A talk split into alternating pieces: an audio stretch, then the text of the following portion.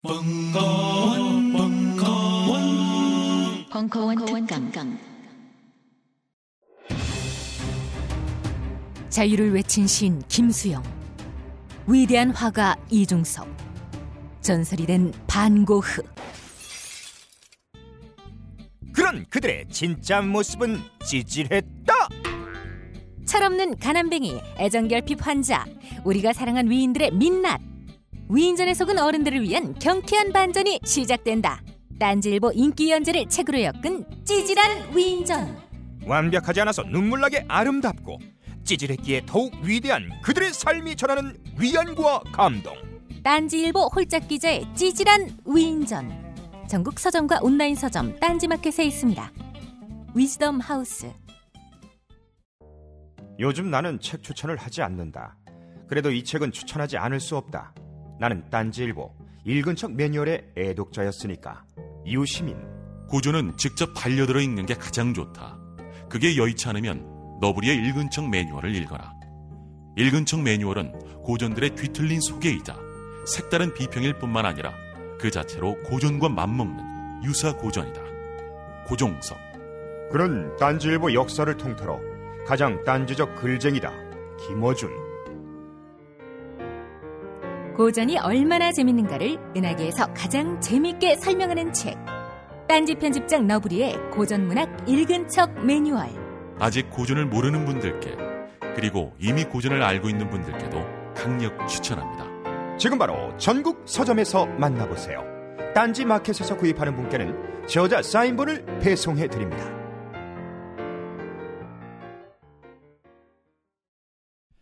예, 안녕하십니까 조영근입니다. 어, 이거 원래 주인공이 제일 마지막에 등장하는 거니까 예, 저는 뭐 길게 얘기 안 하겠습니다. 그리고 책 마감 금요일까지 할게요.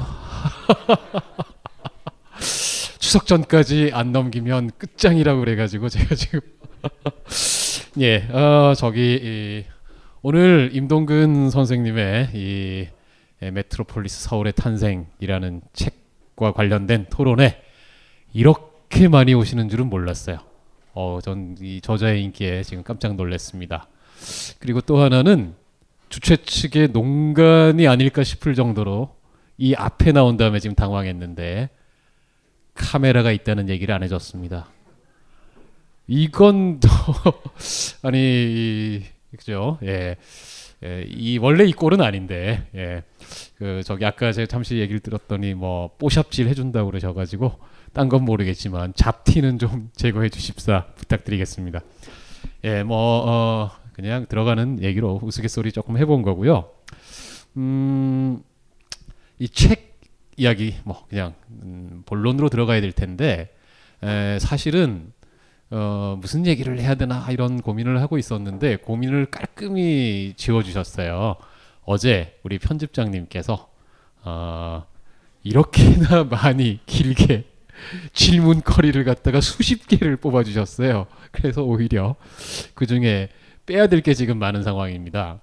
아 근데 에, 임동근 선생님을 소개를 하기 위해서 intro로 어, 제가 임동근 선생님께 받은 인상을 좀 얘기를 해주라 이렇게 주문이 들어 있었어요. 예, 그 봐- 보면 보면 있어요, 있어, 있어. 그래서 제가 조금 전에 들어오기 전에 에, 두 명이 앉아가지고 다시 그걸 확인을 해봤습니다. 우리가 처음 본 게 몇 년이지? 깜짝 놀랐죠. 어, 정확한 연도는 기억이 나지 않는데 어쨌든 1990년대 중반이었다. 라는 사실을 저희가 확인을 하게 됐어요. 그러고 보니까 대충 20년이 됐습니다. 하... 이 세월이라는 게 그런데 솔직히 말씀드리면 그때랑 똑같아요. 정말 노안이었죠. 애가 애가 아니었어요. 예. 아, 이제 죄송합니다. 애라고 그래가지고 제 입장에서는 몇 년 후배였기 때문에 애가 애가 아닌데 또 하나가 여전히 똑같이 변하지 않는 게 있었습니다. 당시에 제가 봤을 때 예, 도시공학과 대학원생이었거든요. 석사과정생. 근데 처음 봤을 때 되게 놀라고 이상했어요. 왜냐하면 도시공학과 학생인데 맨날 얘기하는 게 푸코, 부르디에 뭐 이상한 철학자 얘기들만 맨날 하고 있는 거예요. 그래서 저는 생각했죠. 아, 그 저기 이 도시공학과에서 적응 못한 애구나. 그렇게 생각을 했는데 에, 알고 봤더니 수많은 어떤 도시 문제, 공학적인 문제 이런 것까지 심지어 제가 볼 때는 음, 알수 없는 신비한 세계인 프로그래밍까지 굉장히 특이한 친구다 라고 생각을 했는데 그 인연이 지금까지 이어졌고 여전히 그렇게 살고 있습니다. 그 결과가 예, 여러분들께서 오늘 예, 이 자리에 여러분들을 오시게 만든 이 메트로폴리스 서울의 탄생이라고 하는 책이 된 거죠. 예. 어, 아무튼 뭐 이건 음, 제가 생각할 때는 그렇습니다. 임동근 선생하고 제가 인연이 좀 뭐 나름 길다면 길게 됐는데 이제 그 기간 동안 임동근 선생의 문제 의식은 어, 한결 같았다. 한결같이 잡다했다. 언제나 잡다하게 말았는데 그것을 우리 도시 속의 삶이라고 하는 프레임을 통해서 접근하려고 했다는 것은 한결 같았다. 예, 이런 생각을 하게 돼요. 어, 그래서 이제 제가 임동근 선생님을 어, 이제 그 뭐 제가 느낀 점을 통해서 소개를 드리면서 어, 첫 번째 질문을 한번 이제 드려보려고 해요. 예. 임동근 선생님이 이 학부와 석사 전공은 음, 도시공학이고 근데 박사 전공을 우리 말로 지리학이라고 할 수 있는 거예요?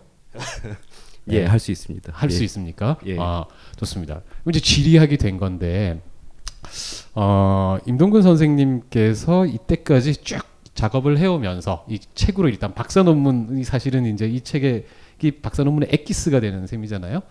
예. 이런 것들을 가지면서 이제 얘기를 한다는 게 결국 뭐 여기 이 책에서 말씀하실 때는 정치지리학 예. 이라는 표현을 썼어요. 어, 임동근 선생님이 그 어, 어마어마하게 잡다한 문제 의식을 결국은 정치지리학이라는 키워드로 예. 집약을 하게 된 계기 같은 것 아, 어떤 게 도대체 그 긴 인생 동안 예, 이거 질- 잡다했던 질문지 뽑아주신 게 의의가 없네요. 새로운 그렇죠. 질문이 나오니까. 예. 김종배 선생님한테 많이 당해보셔서 알 겁니다. 예.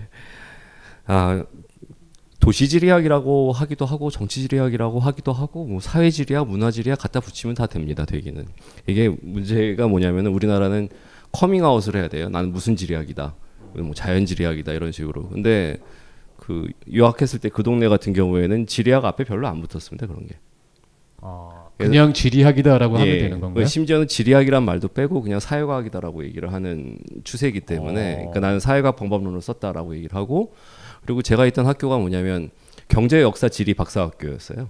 그래서 그 예. 잠, 잠깐만요. 경제 역사 지리? 박사학교. 박사. 거기는 박사를 받으려면 박사 학교를 들어가야 되거든요. 아, 학, 네. 그러니까 고등교육이 따로 있습니다. 근데 거기는 융복합으로 돼 있어가지고 뭐 ESC 뭐 38 얼마 이런 식으로 해가지고 이제 학교로 들어갑니다. 학교로 들어가는데 세 개의 과가 모여 있는 박사 학교인 거죠. 그러면 네. 이제 문제가 되는 게 뭐냐면 수업을 갖다가 세가 그러니까 세 개의 과 수업을 듣는 거예요.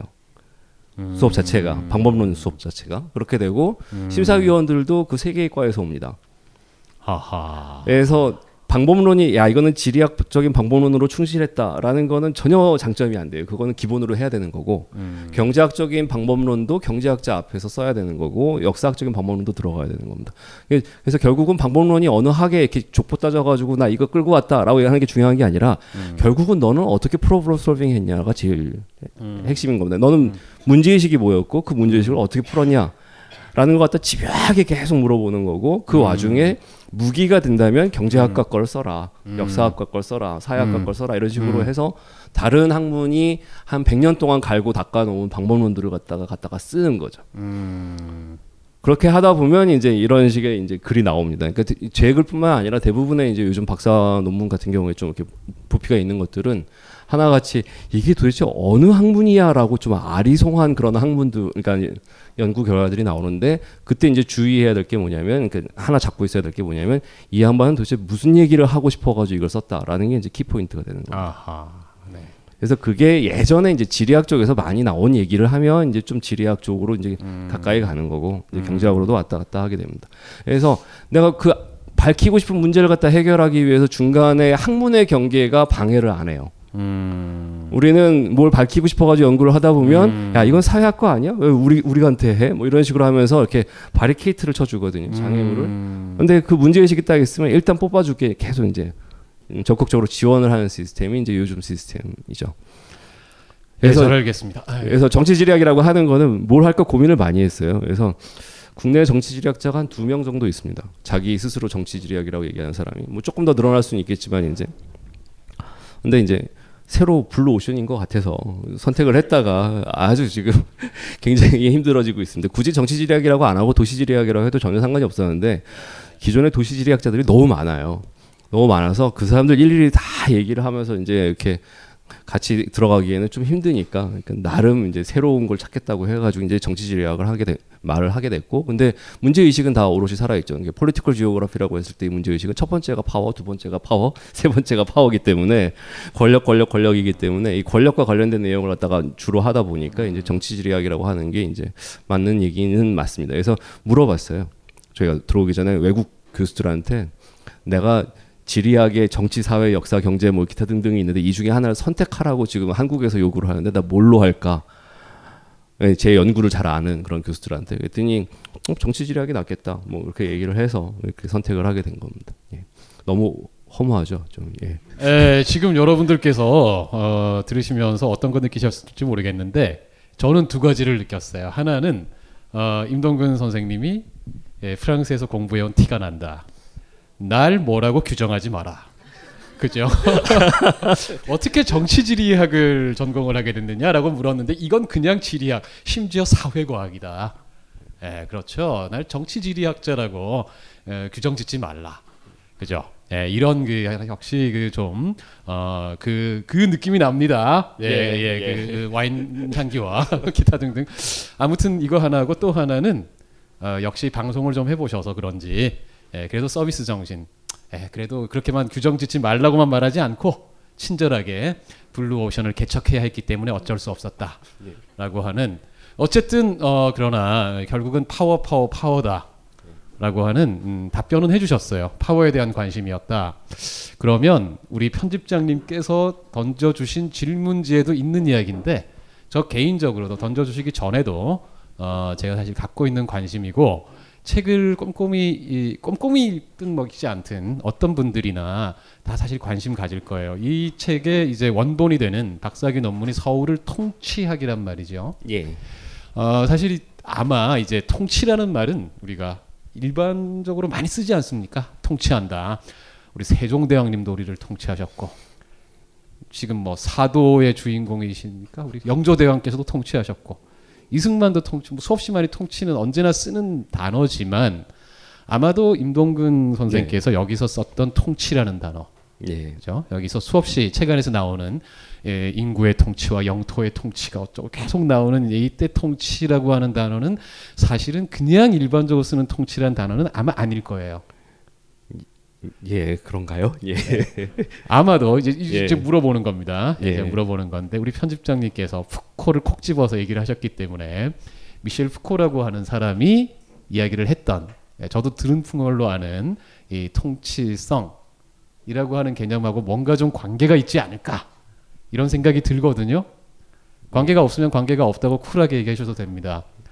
근데 아무튼 제가 궁금한 것은 이제 통치 관점에서 도시를 바라본다. 예. 라고 한다는 얘기가 도대체 무슨 얘기냐? 예. 예. 그게 만약에 미셸 푸코라는 사람하고 관계가 있는 거라면 예. 그건 우리한테 어떤 어, 새로운 어떤 시선을 던져주는 거냐? 예. 이런 질문을 좀 던져, 던져보고 싶습니다. 예, 푸코를 논문에 쓰고 싶은 생각은 전혀 없었습니다. 원래는 예, 저는 맨 처음에 논문을 쓰는 거는 거의 지속 가능한 도시, 뭐 생태 도시, 그다음에 이제 서울의 발전, 메트로폴리스 출현 이런 거였는데, 근데 2004년 10월에 굉장히 중요한 책이 이제 프랑스에서 나와요. 그게 뭐냐면 치안 영토 인구라고 하는 그 강의록이 이제 2004년 10월에 출간이 됩니다.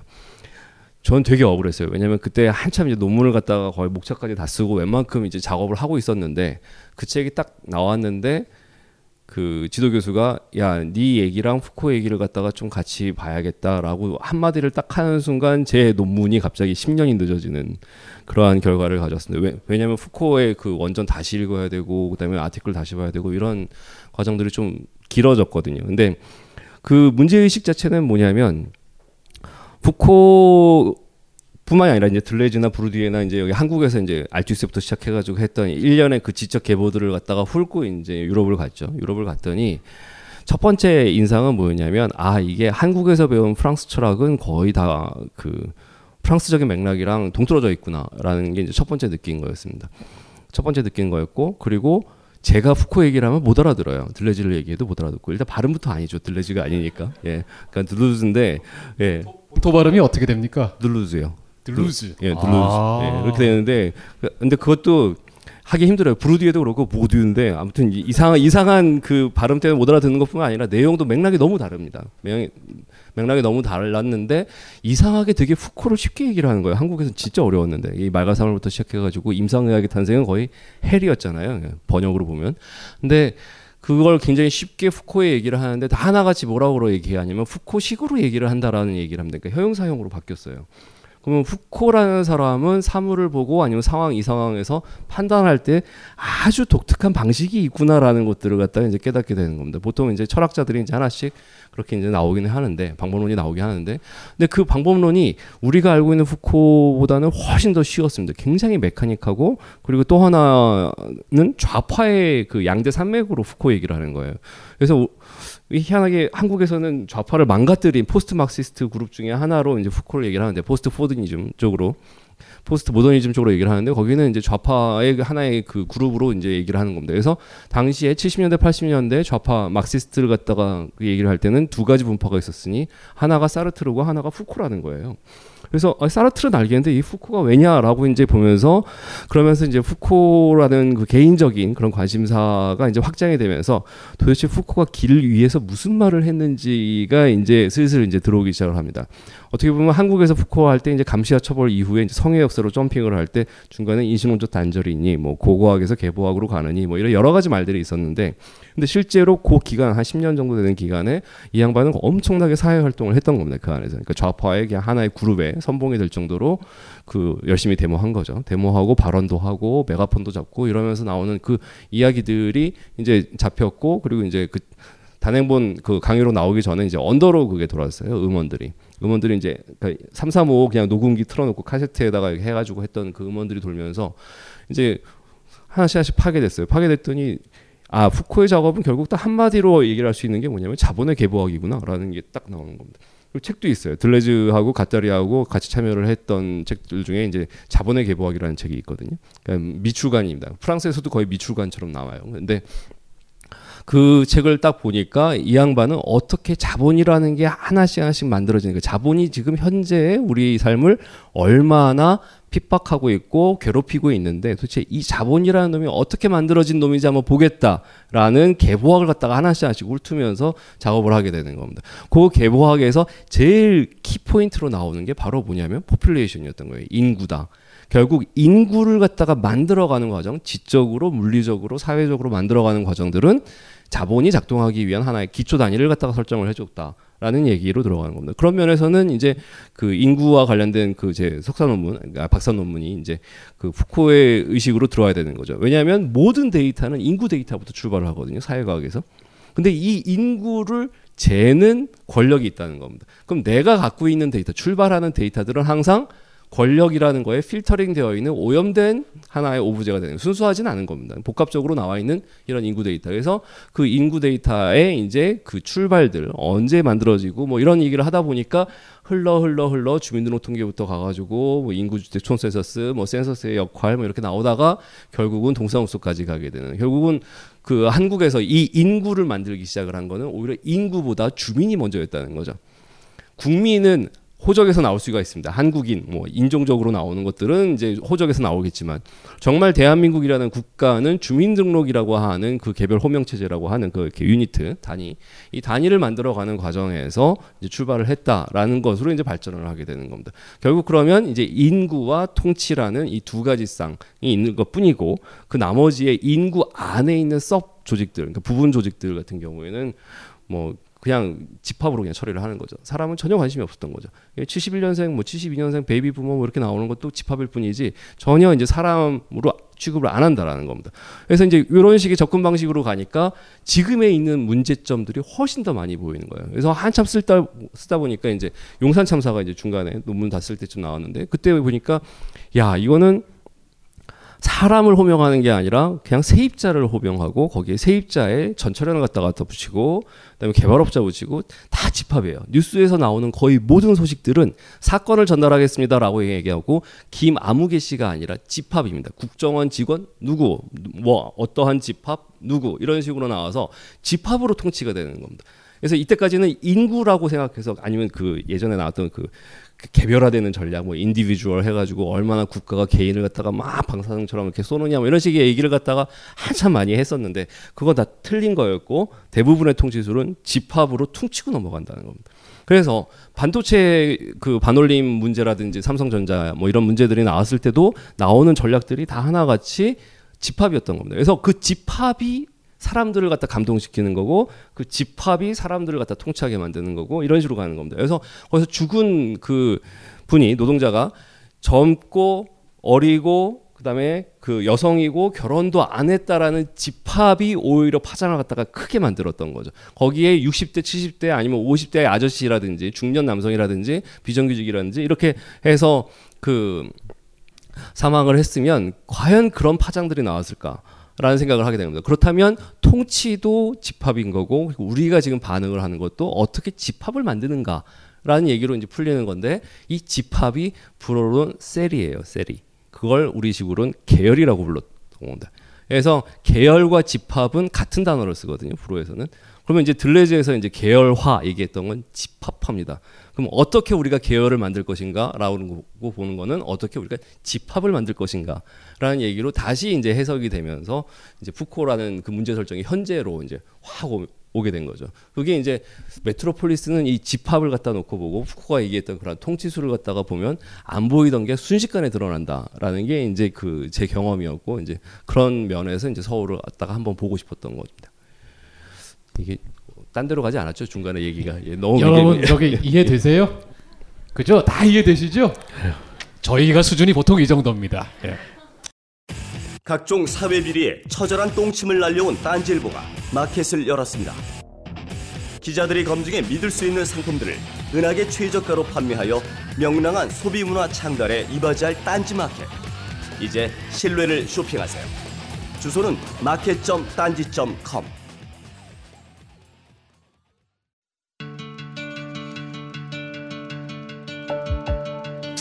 여러분들 좀 더 즐겁게 남은 여러분의 인생 동안 단 몇 초라도 더 즐거움을 기쁨을 가질 수 있는데 조금이라도 도움이 되었으면 합니다.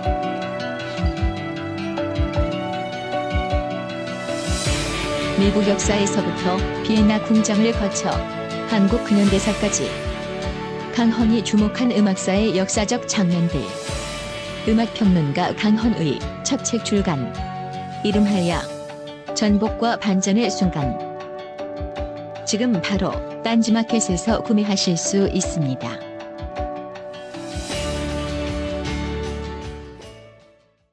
제가 지금 딱 그 임동근 선생님 얘기하는 걸 들으면서 어떤 느낌이 들었냐면 임동근 선생님이 대학원생들 정도 앉혀놓고 열강을 하고 있는 모습이 떠올랐습니다. 예, 저희 수준에 딱 맞고 있죠 지금. 아주 지금 이해가 쏙쏙 아, 죄송합니다. 예. 이해가 쏙쏙 돼가지고. 어. 갑자기 이분을 만나니까 제가 선배한테 얘기하듯이 이제 세미나식으로 이게 모드가 바뀌면서 지금 예. 네. 예, 예, 방송 몇년 예. 했던 경력이 다 날아가고 있습니다 지금. 네, 예, 사회자를 잘못 뽑았다라는 생각이 지금 지금 막 저기 예, 예 드실 텐데 에, 조금 음, 그 이야기를 음, 쉽게 예, 알겠습니다. 예. 예. 예.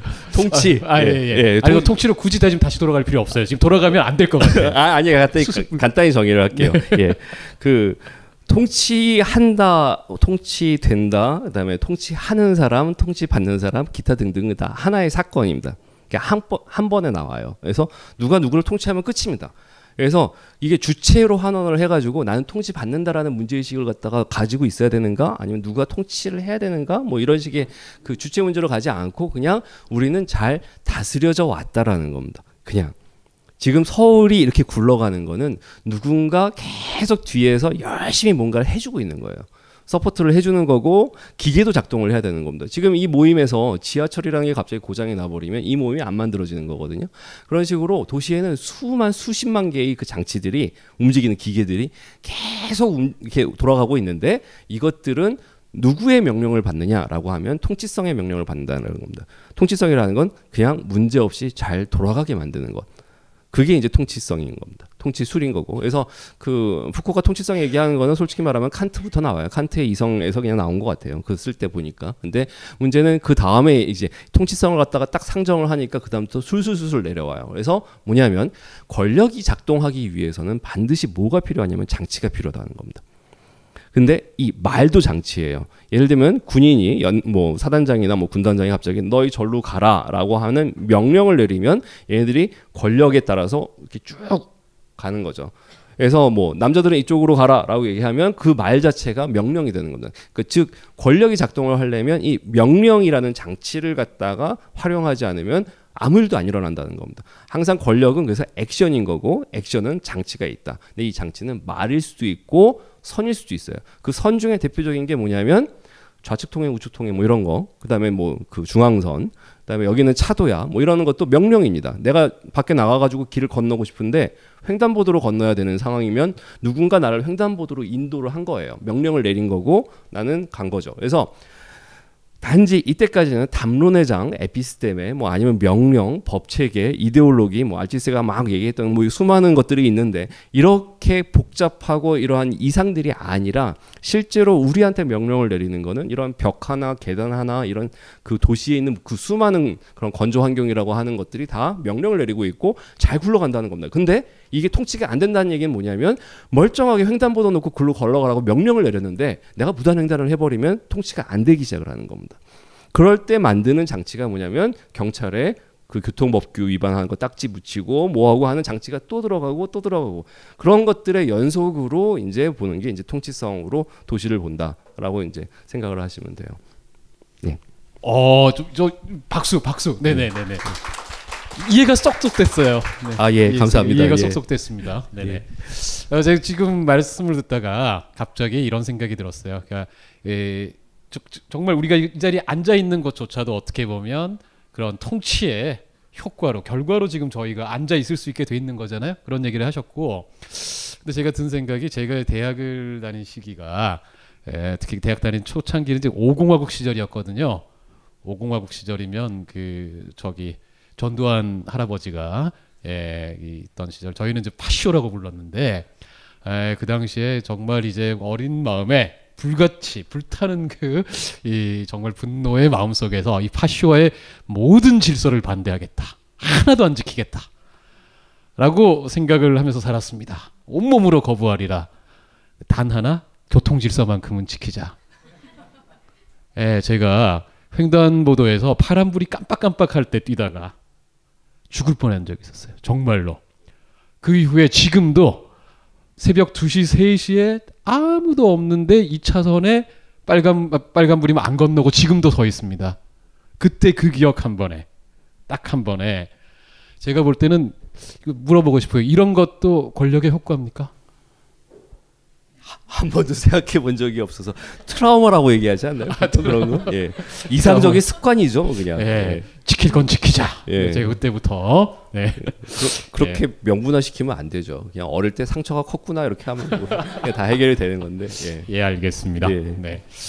어, 자, 그러면 이제 어, 제가 이제 사실은 그 이런 이야기는 약간 지금 약간 그 뭐랄까 제가 좀 들어가면서 잘못 골랐다 싶기도 한데 약간은 뭐라고 해야 되나 일종의 그 에피타이저 식으로 잠깐 얘기하고 들어가려고 했는데 이야기가 처음부터 엄청 진지해져 버렸어요. 크고. 그래서 어, 사실은 서울 얘기는 들어와 보지도 못했는데 아직까지 예. 이제 서울 질문을 좀 해야 되겠습니다. 혹시 고향이 예, 서울입니다. 서울에서 예. 혹시 사대문안 사대 문화는 성저 심리 서울역 근처니까 아니죠. 그러니까 제가 소아병원에서 태어났거든요. 어디? 서울역 서울역 뒤에 있는 소아병원. 서울역 뒤에 네. 그러면 사대문 아는 아니지만 아니, 성조 예, 신비 근- 근처죠. 예. 서울로 쳐드리겠습니다. 예. 네.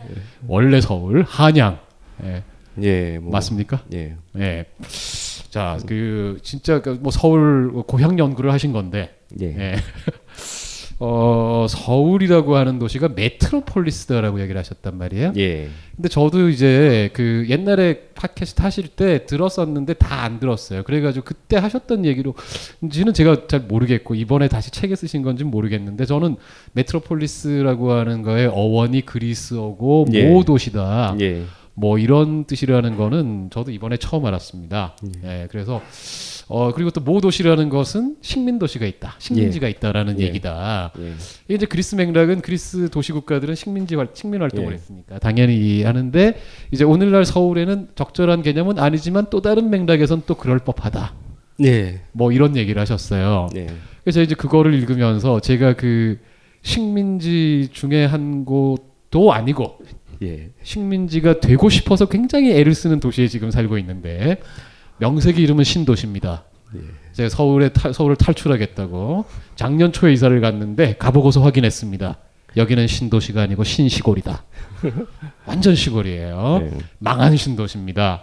사람들이 굉장히 식민지가 되고 싶어서 애를 쓰고 하고 있는 이런 곳인데 어, 어떻게 보면 이제 정말 어, 그리스적인 의미는 아니지만 식민지를 거스리, 거느린 도시라고도 할 수 있는 예. 메트로폴리스 서울이란 말이죠. 예.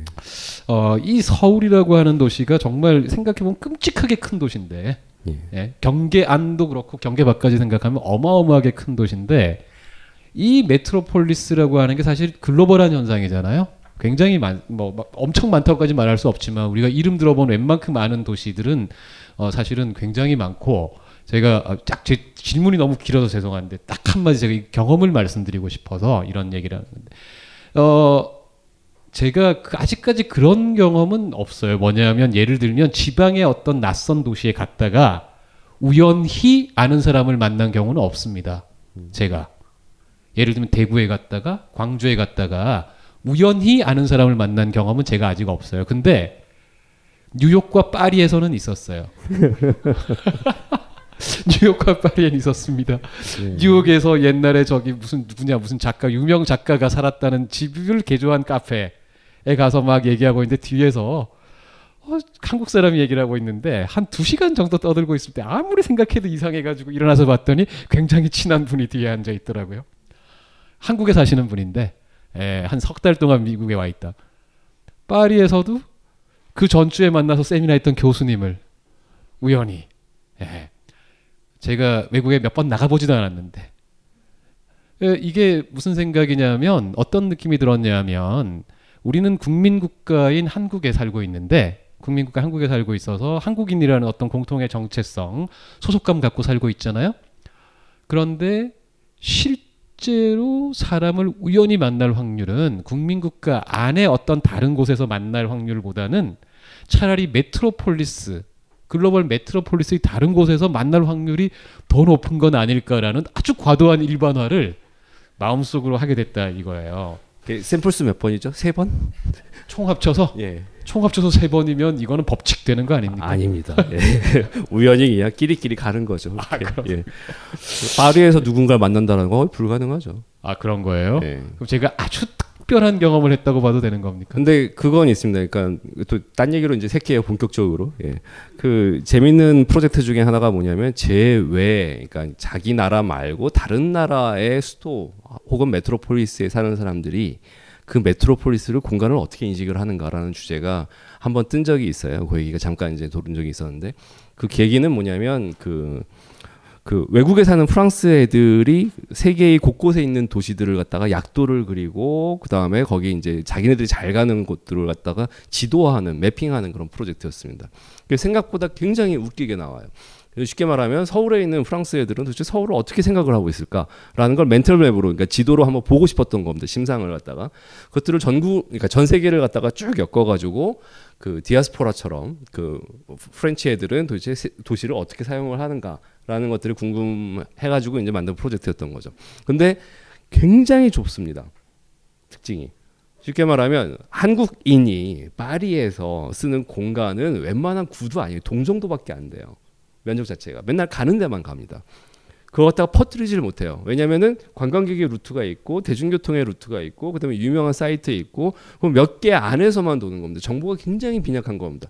쉽게 말해서 내가 지금 집 근처에서 슈퍼마켓이 어디에 있는지, 뭐 은행이 어디에 있는지, 뭐 노점이 어디에 있는지 아는 개수들을 갖다가 세 보면 그 개수가 웬만한 파리에 있는 중심부에 있는 카페 개수랑 거의 그러니까 이심상으로 비슷한 겁니다. 그러니까 동네 수준으로밖에 못 느끼는 거예요. 그 안에 있는 거는. 그러다 보니까 이제 계속 글로 가는 거죠, 사람들이. 그래서 확장을 딱한 번씩 한 번씩 하는 게 뭐 꽃보다 할아버지 뭐 이런 것들이 이제 이렇게 확 확장을 시켜주는 거죠. 미디어를 친숙하게 만들면서 영역을 확장을 시키는 겁니다. 이 단계가 일본 같은 경우에 한 2000년대쯤 확장을 한 것 같아요. 그러면서 이제 자기네들이 스스로 조직을 하기 시작을 하고 미디어뿐만이 아니라 뭐 다시 오고 쌍방향으로 그러한 그 정보들이 돌고 뭐 요즘 같은 블로그나 이런 것들 돌면서 갑자기 막 확산을 하고 있는데 그럼에도 불구하고 그 루트를 다 못 쫓아가요. 이거는 되게 재밌는 것 중에 하나인데 뭐냐면 그 차이와 반복이랑 뭐 비슷한 건데 뭔가 계속 반복해서 그 루트를 가지 않으면 길이 안 생기거든요. 홈이 안 페입니다. 그냥 미끄러지고 가는 거예요. 누가 미끄러지고 가고 누가 미끄러지고 가는 건데 그게 여러 번 왔다 갔다 하면서 홈이 페이면 그냥 루트가 되면서 또 완성이 되는데 문제는 정보가 블로그를 통해서 너무 다양해지기 때문에 홈 페일 여력이 없는 거예요. 반복을 뻔질나게 왔다 갔다 해야지만 홈입해 있는데 그냥 미끄러지고 그냥 계속 도는 거죠. 그런 식으로 가는 단계가 요즘 단계고 이제 꽃보다 할아버지나 이런 그 누나들 누나들이란 이런 거는 이제 아주 그냥 강한 홈을 갖다가 쭉 해놓고 그냥 떨어뜨려 놓는 거죠. 그러면 이제 그 안에서 노는 거죠. 그래서 이제 그런 단계가 메트로폴리스마다 있어요. 그래서 지금 거꾸로 계급에 따라서 서울을 갖다 도대체 어떻게 인식을 할 것인가. 그리고 아까 말했던 그 집합이라는 건 그러니까 여성 아니면 남성 뭐 20대, 30대 뭐 할아버지 기타 등등이 도대체 이 메트로폴리스를 어떻게 인식을 하는가를 갖다가 생각을 해 보면 이거는 결코 이제 하나로 갈 수가 없는 거죠. 모나드일 수는 있지만 다 멀티플인 겁니다. 영역을 갖다 굉장히 적당히 작게 쓰는 거죠. 그래서 뭐 페북이나 이런 거 보면 친구 500명 넘어가면 의미 없다 뭐 이런 얘기 많이 하잖아요. 이런 것처럼 늘상 이 쓰는 공간을 갖다가 그렇게 넓게 쓸 수 있는 사람들은 몇 명 안 되고 그리고 그런 사람들조차도 뭐냐면 과도하게 정보를 갖다가 제거를 합니다. 대표적인 게 택배 기사하고 그다음에 택시 기사하고 이런 사람들은 전역을 다 뛰면서 공간이 머릿속에 어마어마하게 많이 들어갈 것 같지만 실제로는 대부분을 갖다 다 사장시키고 네트워크로 위상만 딱 뼈대만 갖춰 놓고 그 안에 reference를 찾고 연결하고 찾고 연결하고 하는 거죠. 그래서 이제 그런 식으로 이제 구성을 하는 게 보통 메트로폴리스입니다. 근데 이거는 장치도 그렇게 움직여요. 장치도 전역을 갖다가 서울 전체를 통치하는 메트로폴리스의 장치는 없습니다. 다 부분이 움직이는데 얘네들이 서로 서로 안 걸리고 아니면 연결하고 토스하고 그러면서 이제 넘어가는 거죠. 그러면 내가 지금 버스 타고 지하철 타고 걸어서 여기까지 왔는데 오면서 계속 저를 갖다가 이 장치들이 토스를 하는 겁니다. 넌 일로 나가라. 끝. 그다음 받고 나가라 끝 이런 식으로 하면서 넘어가는 거죠. 근데 그 넘어가는 그 연결고리들 음, 쉽게 말하면 경계점들, 이 경계점들을 갖다가 어떻게 잘 설계를 하느냐가 결국은 장치의 퀄러티를 갖다 결정을 하는 겁니다. 그 대표적인 게 환승력 뭐 이런 것들 있죠. 그러니까 넘어가는 것, 그 교육도 마찬가지죠. 대학이라는 장치에서 취직으로 갈 때 그 경계점, 이 장치 하나의 장치에서 다음 장치로 이 집합을 넘길 때 그 라인에 있을 때 어떻게 통치를 하느냐가 이제 통치의 퀄러티가 나오는 거고 그리고 문제는 모든 혁명이나 아니면 새로운 그 창조력들은 항상 그 경계에서 일탈하면서 즉 원하는 대로 넘겨주지 준다고 했는데 딴 데로 가는 오해부터 시작을 해가지고 뭐 이상한 작동들부터 해가지고 뭔가 튀어나오기 시작을 하는 겁니다. 그때 이 임기응변으로 우연적으로 튀어나온 이 아노말리라고 하는 이 비정상들을 갖다가 어떻게 정상화시키느냐라는 게 이제 부코 통치성의 이제 첫 번째 주제 중에 하나였던 거죠. 스마트폰의 바이블 벙커원 어플이 대폭 업그레이드 되었습니다. 강좌 및 강의별 결제 기능 탑재 멤버십 회원이 아니라도 벙커원 동영상들을 골라볼 수 있는 혁신. 바로 확인해 보세요. 우리는 생각했습니다. 실외는 가까운 곳에 있다고. 우리가 파는 것은 음료 몇 잔일지 모르지만 거기에 담겨 있는 것이 정직함이라면 세상은 보다 건강해질 것입니다. 그래서 아낌없이 담았습니다. 평산네이처, 평산네이처 아로니아 친친친 지금 딴지마켓에서 구입하십시오. 예. 야 왠지 굉장히 멋있는 이야기 같아요. 예, 그리고 저희가 지금 토스 돼가지고 여기 왔습니다. 그죠? 이게 얘기가 나왔으니까 저도 뭔가를 좀 토스를 해줘야 될 것 같은데 어, 얘기 나온 김에 지금 그 토스를 얼마나 잘하는가 결국 이제 그런 결절점이라고 해야 될까 변환의 지점들 혹은 노드라고 할 수도 있을 테고 이런 데서 토스를 잘 해주는 게 바로 통치의 quality다 예. 이런 표현을 하셨는데 단도직입적으로 한번 물어보겠습니다. 어, 지금 서울이라고 하는 메트로폴리스에서 그 토스의 기술, 토스의 quality, 통치의 quality 몇 점 주실 거예요? 아유 최악이죠. 예. 전 통치 되는 게 이상해요. 이분이 이게 안 되네요. 제 점수는요 하고 네. 나와야 되는데 예. 최악? 예. 아그 정도입니까? 그러니까 장치는 되게 많아요. 장치는 계속 쌓아놨거든요. 그리고 한 번 만들어 놓은 건 계속 갑니다. 대중교통 한 번 만들었더니 그냥 계속 가는 거예요. 관성에 있어가지고. 아니 예. 제가 지금 말씀 좀 끊어서 죄송한데 제가 가끔씩 보다 보면 저도 그렇게 느낄 때가 있고 그다음에 뭐 인터넷 여론이나 기타 다른 사람들 얘기 듣다 보면 이런 얘기 곧잘해요. 아, 아, 대중교통은 서울이 그래도 꽤 세계적으로 좋은 편 아니야? 네. 싸고 지하철도 이만하면 괜찮고 환승 잘 돼 있고 그런 거 그렇지 않아 이런 말들 하거든요. 아, 예, 좋습니다. 장치는 되게 좋아요. 아 장치는 좋다. 예, 아까 그 결절점의 문제라고 그랬잖아요. 예, 예. 그러니까 대중교통을 타고 이제 움직이는 그, 그 하나의 목적에 있는 장치는 잘 굴러가요. 그러면 이제 중요한 건 뭐냐면 대중교통이랑 다른 거랑 어떻게 매칭을 시킬 거냐라는 겁니다. 그럼 대중교통하고 뭐 택시가 아니라 대중교통하고 주택, 대중교통하고 일자리, 대중교통하고 상권, 대중교통하고 교육 하다못해 사회주택도 대중교통이랑 연계가 안 돼요 잘. 임대주택이라든지 이런 것들이 다 외딴 곳에 들어가 있는 거죠. 교통이랑 전혀 안 맞는 거죠. 그러니까 이런 것들을 어떻게 coordination을 하느냐가 이제 통치의 quality가 나오는 거고 그리고 중요한 건 아까 비정상이라고 그랬잖아요. 이 대중교통을 타고 엄한 짓을 할 때 이걸 어떻게 잡느냐라는 겁니다. 하다못 대중교통 타고 엄한 짓이 뭐예요? 하다못해 그 정부에서 규정한 anomaly 중에 하나는 상인도 있죠. 대중교통 안에서 장사를 한다. 이거는 교통의 수단인데 거기서 상행위를 합니다. 뭐 이런 것들을 어떻게 처리를 할 건지 이런 것들 또한 제대로 못 하는 거죠. 처리를 못 합니다. 근데 그거는 뭐냐면 결국은 대중교통은 그 안에서는 한목적적으로 계속 움직여요. 그러니까 도구적인 합리성이 있는 겁니다. 그런데 중요한 건 우리가 이 비싼 돈을 내고 대중교통을 갖다가 운영하는 이유는 뭔지 그리고 그거는 어떤 장치랑 붙일 건지 이런 것들에 대한 교통 외적인 것과의 결합 부분은 각각의 전문가들한테 맡길 수 있는 게 아니라 위에 통치를 하는 쪽에 있는 그런 사람들이 하나의 기획을 해줘야 되는 거거든요. 그 기획이 없는 겁니다.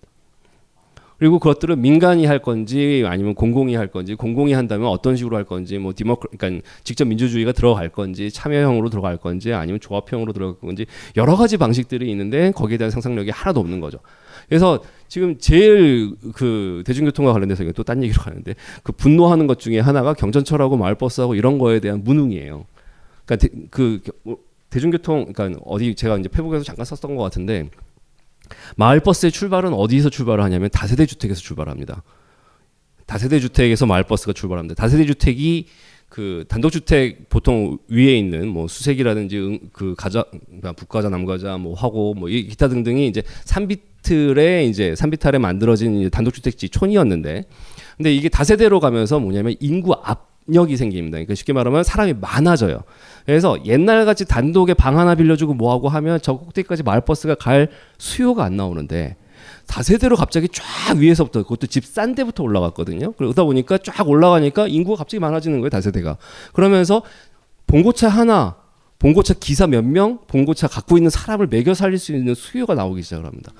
그러면서 갑자기 불법으로 봉고차 개조해가지고 버스 운행을 하는 거죠. 불법 운수였습니다. 맨 처음에는 다. 아 그랬어요? 맨 예, 처음에는? 맨 처음에 다 불법이었고 그리고 끝에 보면 풍치지구나 이런 그린벨트나 이렇게 얽혀 있는 그 야산 언덕에 있는 공터들 공터들이 차고지가 됩니다 마을버스에 거기서부터 지하철역까지 계속 왔다 갔다 하는 불법 운수가 나오다가 이제 문제가 되기 시작하는 거죠. 사고가 나면 도대체 이게 보험이 어떻게 처리가 되는 건지부터 시작을 해가지고 여러 가지 문제가 나오니까 그걸 몇 년에 걸쳐서 양성화를 시켜서 간 게 마을버스 제도입니다. 처음부터 공공이 들어갈 생각이 전혀 없었던 거예요. 마을버스는 그러다 보니까 영세하니까 버스도 안 좋고 버스도 안 좋으니까 매연도 많이 나오고 매연도 많이 나오는데 비탈길을 올라가고 있고 뭐 이러면서 굉장히 안 좋은 효과들이 계속 누적이 되는데 그동안 통치의 시선은 한 번도 거기에 꽂힌 적이 없어요. 그냥 사고만 안 나면 돼. 뭐 이런 거죠. 음. 그러면 보통은 이제 이런 경우 같으면 제대로 머리를 굴린다라고 하면 그 지역 주민들이 조합형으로 운영을 해도 충분하거든요. 그래서 분명히 조합이라는 상상력을 갖다 가져가지고 하면 뭐 자기네가 돈 내고 자기네가 쓰는 거 없네. 그렇게 왔다 갔다 해도 충분히 가능할 거였는데 정부의 통치성 말고 진짜 민중들의 통치성 그 자기가 통치하는 통치술 자체의 그 실력이 워낙 형편없었기 때문에 상상력이 거의 제로로 간 거죠. 거기다 이제 인구 이동까지도 많고 막 그러니까 이제 더더군다나 문제가 된 겁니다. 그러니까 이런 식으로 하나하나 보면 이제 통치술이 세련되게 올라갈 수 있는 그 길들이 굉장히 많은데도 불구하고 서울은 도대체 어디서부터 첫 한 줄을 끼워야 되는지도 지금 감을 못 잡고 있는 그런 상태입니다. 아, 이게 갑자기 좀 열받아가지고 요즘 예, 예. 임동건 선생은 지금 열이 받고 네. 저는 한숨이 나옵니다. 왜냐하면 제가 이 이야기는 지금 남 이야기가 아니고 여기도 아마 비슷한 분들 많을 텐데 제가 어, 결혼하고 어, 뭐 10년 정도 살았던 제게 가장 오래 살았던 집이 더 이상 올라갈 곳이 없는 다시 말하면 저희 집 뒤로부터는 산이 시작되는데 저희 집이 거기 꼭대기였어요. 다가구 주택에 그런 그런데 제가 살았는데 당연히 마을 버스를 타야 됩니다. 마을 버스를 타야 되다 되고 어, 정말 그 끝까지 이렇게 올라가야 되는 데인데 문제가 문제가 두 가지였어요. 하나는 안 올 때. 에, 정말 미치고 환장할 지경. 그럴 때 또 하나는 눈 올 때입니다. 눈 오면 저희는 고립됐어요. 서울에서 서울에서 완전히 고립이 돼 버렸습니다. 아, 그래가지고 정말로 미리 식량을 사둬야 될 정도로 그렇게 살았는데 제가 한 10년 살았습니다. 10년 살고 어, 주인이 어딘가로 사라져가지고 결국 전세금을 못 받고 뭐 별로 좀 사소한 어, 이 사소한 이야기는 아니죠 사실은. 그래서 어, 못 받고 나와가지고는 뭐 꽤 오랫동안 그냥 잊어버리고 살다가 어, 그래서 이제 그 전세 집도 굉장히 싼 집이었지만 더 싼 데로 이사 가서 오래 살다가 뭐 이랬는데 야, 아무튼 어, 사실은 조금 전에 말씀하신 그런 생각은 전 못 해봤어요. 조합을 통해서 뭔가 할 수 있다. 어떻게 보면 그게 에, 이런 측면에서도 볼 수 있는 거잖아요. 이 통치 소위 통치를 하는 권력의 입장에서 볼 때 조합이라고 하는 어떻게 보면 조, 이 민중 아래로부터 힘을 활성화시켜 가지고 아웃소싱하는 걸 수도 있잖아요. 예, 그렇죠. 통치의 비용을 절약하는 방식일 수도 있는 거죠. 예. 주민들이 스스로 해결하는 거니까. 예. 그러니까 어떻게 보면 그런 맥락에서 세련됐다라는 표현 쓰신 걸 수도 있을 거예요. 아예 그건 아니고. 그건 아닌가요? 예, 예. 네. 그러니까 효율의 문제가 있습니다. 통치는 진짜 이렇게 돈을 갖다가 100원 놓고 통치하는 거랑 만 원 들어갈 통치랑 뭐 아무튼 그 통치 비용이라는 게 있는 겁니다. 네. 그러면 그 통치 입장에서 그러니까 통치성이라는 건 자체는 뭐냐면 내가 통치를 잘못해가지고 비용이 올라가면 난 망하는 거예요. 그래서 푸코가 구조주의자라고 욕을 많이 하는데 아닙니다. 푸코는 구조가 바뀌는 거에 대해서 되게 민감해요. 왜 이게 이렇게 바뀔까라고 하면 통치 비용의 과다 지출입니다. 그러니까 뭘 하나 이렇게 뭐 몽둥이로 잡으면 될 것 같다가 괜히 거기서 뭐 논문 쓰고 있고 막 이러면 안 되는 거고 거꾸로 논문 써야지만 해결이 될 것 같다가 애를 갖다 다 쥐어 패고 있으면 그것도 안 되는 겁니다. 그래서 이제 요 통치 비용과 관련돼 가지고 이제 그 제가 그 예를 드는 것 중에 하나가 뭐냐면 그 학생들의 허리 디스크 뭐 이런 얘기를 할 때예요. 그러니까 그 예전 같으면 똑바로 앉아라라고 얘기를 하면 이제 똑바로 안 앉으면은 선생이 가가지고 뒤에서 이렇게 딱딱 치고 똑바로 앉아라 자식아 그러면서 막 치고 간다고 쳐보세요. 예, 이렇게 예. 그러면 이게 사람이 한 10명, 20명, 30명, 40명 이렇게 넘어가면 괜찮은데 갑자기 내가 쳐야 될 애가 만 명이면 예, 똑바로 앉아라라고 만 명으로 호통을 치든 뭐 아니 엎드려 뻗쳐를 하든 뭐 하든 간에 이렇게 잘 안 먹혀 들어가기 시작을 합니다. 그러면 만 명 이상 허리를 똑바로 피게 하는 방법은 뭐냐면 뭐냐면 허리를 갖다가 굽혔을 때 이게 디스크 때문에 잡병이 나올 그 확률이 얼마인지를 갖다가 지식 담론으로 유통을 시키면 돼요. 유통을 시키면 집에서부터 똑바로 앉으라는 통치 그 회초리의 아웃소싱이 시작이 되는 겁니다. 집에서부터 엄마가 계속 똑바로 앉으라고 할 거 아니에요. 그러면 아들한테만 계속 얘기하면 되는 거니까 아니면 자식한테만 얘기하면 되니까 되게 싸게 치는 거고요. 그리고 심지어 그게 갑자기 세뇌가 돼 버리면 내가 스스로 나를 통치하기 시작을 해요. 아 똑바로 앉아야겠구나. 뭐 이런 거예요. 이게 바로 이제 통치 비용의 아웃소싱입니다. 그러니까 이게 어느 순간 규모가 넘어져 버리면 넘어가 버리면 그러니까 퀀터티가 양이 많아져 버리면 그 자유주의 통치성이라는 이 치안 장치라고 보통 얘기를 하는데 이런 새로운 통치술이 필요한 겁니다. 그게 이제 뭐냐면 지식 권력이라고 보통 얘기하는 거예요. 지식이 없으면 작동하지 않은 권력이 지식 권력입니다. 그러니까 지식 이퀄 권력이 아니라 지식을 통해서만 작동하는 권력이 지식 권력이에요. 이게 그 하이픈이 그런 의미거든요. 근데 지식 아는 게 권력이다 이렇게 얘기하면 안 됩니다. 그거는 아는 거 소유도 아니고 권력도 소유도가 아니기 때문에 그렇게 안 나오는데 아무튼 이 지식으로 굴러가는 권력이 이제 그런 통치가 필요할 때가 오는데 지식 통치가 필요할 때가 오는데 이때 대표적인 게 뭐냐면 메트로폴리스라는 겁니다. 첫 번째 의미로는 뭐냐면 양이 너무 많아요. 애들을 갖다 다 하나같이 잡을 수가 없어요. 그리고 두 번째로는 뭐냐면 워낙 빨리 뭐가 왔다 갔다 하면서 움직여요. 치려고 하면 도망가 있고 치려고 하면 도망가 있고 그러면 계속 이렇게 잡고 이렇게 할 수가 없는 겁니다. 그렇게 되면 중간 중간에 통치를 하는 그런 섭 그러니까 부분들을 갖다가 장치들을 갖다 계속 고안을 해내가지고 만들어야 되고 요때 재밌는 게 뭐냐면 케이스 본보기로 빠따 때리기 뭐, 뭐 이런 그 통치술이 나오는 겁니다. 그게 이제 대표적인 게 뭐냐면 지하철 표 넘어가는 거. 옛날 같으면은 안내양한테 다 보여주고 맡기고 그러고 갔어요. 토큰 주고 가고 뭐 이런 식으로.